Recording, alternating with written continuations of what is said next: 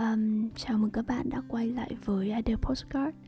Thì uh, dạo gần đây mình có những cái cuộc hội thoại, những cái conversation rất là thú vị và nhiều cảm hứng uh, Với những người bạn mà mình quen, uh, đồng nghiệp cũng như là người bạn ở trong cuộc sống. Và mình cũng muốn là cảm ơn họ vì đã inspire mình và cho mình những cái ý tưởng để làm cái số postcard này. Thì um, chủ đề mà chúng mình muốn bàn tới hôm nay đó là cách tiếp cận vào trong công việc um, như các bạn đã biết thì anh lân là một người bạn cũng khá là thân đối với mình. Khi mà mình nói chuyện với anh về những cái lựa chọn trong công việc á mình và anh lân là một người rất là uh, có nhiều hobbies có nhiều cái sở thích khác nhau và tụi mình là muốn làm nhiều thứ chứ không cố định vào trong một cái công việc nào cụ thể. Uh, mình có hỏi anh là khi mà anh lựa chọn những những cái công việc hoặc là những cái dự án khác nhau thì uh, có một cái tiêu chuẩn nào để anh lựa chọn không? Thì anh cũng có chia sẻ với mình rằng um, tất cả những cái điều mà anh làm á đều đều nó đều hướng tới một cái big picture một cái kế hoạch tương lai xa kế hoạch trong cuộc sống của anh có là có thể đạt được cái sự tự do về tài chính để có để chu cấp cho gia đình mình và cá nhân mình một cái cuộc sống và vật chất nó thoải mái. Không cần quá giàu sang nhưng à, thoải mái về vật chất và không phải lo lắng về tiền bạc quá nhiều. À, khi mà anh đạt được những cái à, sự tự do về tài chính như vậy thì nó sẽ giúp anh có nhiều thời gian hơn để làm những cái công việc và những cái dự án mà anh yêu thích và nó có ích cho cộng đồng. Khi mà mọi người hỏi mình về vấn đề định hướng nghề nghiệp chọn nghề nào chọn công việc nào thì mình thường uh, khuyên mọi người hãy nhìn ra một cái bức tranh lớn hơn một cái bức tranh tổng thể hơn. Rằng thay vì bạn chọn một công việc thì bạn hãy thử nghĩ đến cái việc mà bạn chọn ngành gì. Và xa hơn nữa à, hãy nghĩ tới là cái mục tiêu cuộc sống của bạn là gì kế hoạch cuộc đời của bạn là ra sao nếu bạn muốn cái kế hoạch cuộc đời của bạn là bạn có một cái công việc ý nghĩa à, mang lại những cái giá trị cho nhiều người khác và một cái cuộc sống à, với mức sống đơn giản bình thường à, tối giản thì à, lựa chọn công việc của bạn nó cũng sẽ khác. Ở mỗi thời điểm thì chúng ta sẽ lựa chọn những cái công việc khác nhau à, và những đó và nó như là một um, mảnh ghép cho một cái bức tranh để bạn hoàn thành một cái bức tranh cuộc đời của bạn vậy có lẽ cách tốt hơn để không lạc lối trong uh, lựa chọn sự nghiệp là bạn cần xác định được những cái bức tranh tổng thể của mình. Ý tưởng thứ hai khi mà mình uh, gặp gỡ ăn tối với một số người bạn ở hà nội khi họ trao đổi những cái cơ hội uh, công việc với mình á thì mình nhận ra rằng những người những người trẻ và có năng lực họ không làm việc vì công ty mà họ có xu hướng làm việc cho chính mình nhiều hơn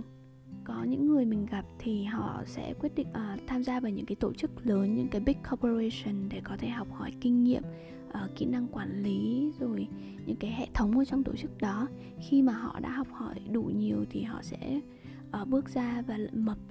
và lập công ty riêng cho chính mình. Hoặc là cũng có những người không họ không nhất thiết phải mở những cái business hay là những cái dự án riêng mà cái cách tiếp cận của họ trong công việc cũng rất là đặc biệt họ chọn cái công việc bởi vì công việc đó đáp ứng được những cái mục tiêu trong cuộc sống của họ. Đó là có thể là những cái mục tiêu về tài chính này mục tiêu về phát triển bản thân này à, mục tiêu về ý nghĩa công việc đó mang lại những cái ý nghĩa và giá trị cho xã hội chẳng hạn. Và họ lựa chọn tại phát triển tại một công ty à, chỉ khi mà và khi công ty đó có những cái điều kiện đáp ứng được những cái nhu cầu um, phát triển về cá nhân như vậy thì mình thấy cái cách tiếp cận đó nó sẽ phù hợp hơn bởi vì làm việc cho mình bao giờ cũng nhiều cảm hứng hơn là làm việc cho những người khác. Và những người mà thực sự giỏi á, họ sẽ dần dần họ sẽ không muốn năng lực, cái sự cố gắng của mình bỏ ra trong công việc, lại làm giàu cho người khác thay vì làm giàu cho chính mình. Thông qua cái ý tưởng đó thì mình cũng đã nghĩ đến một cái cách tiếp cận mà mình nghĩ nó sẽ cập nhật hơn và phù hợp hơn ở thời điểm hiện tại cho những cái công ty. Rằng thay vì cố gắng tìm cách giữ chân những cái người giỏi bằng lương hay là bằng những cái cơ hội phát triển, thì hãy để cho những cái người giỏi, những cái người thực sự có năng lực á, cảm giác rằng họ đang làm việc cho chính mình. Họ làm việc ở đây là họ xây dựng cho cho chính bản thân họ, chứ không phải là vì một công ty hay là một cái mục tiêu uh, một cái giá trị xa vời nào đó. Thì hôm trước mình cũng có xem cái series về Suits um, đó là một cái series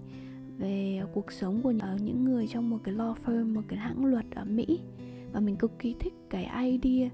của cái series đó. Đối với một hãng luật là một cái firm hoặc là một cái agency á thì cái giá trị cốt lõi của họ nằm ở con người những người closer những người mà uh, luật sư tài năng của họ.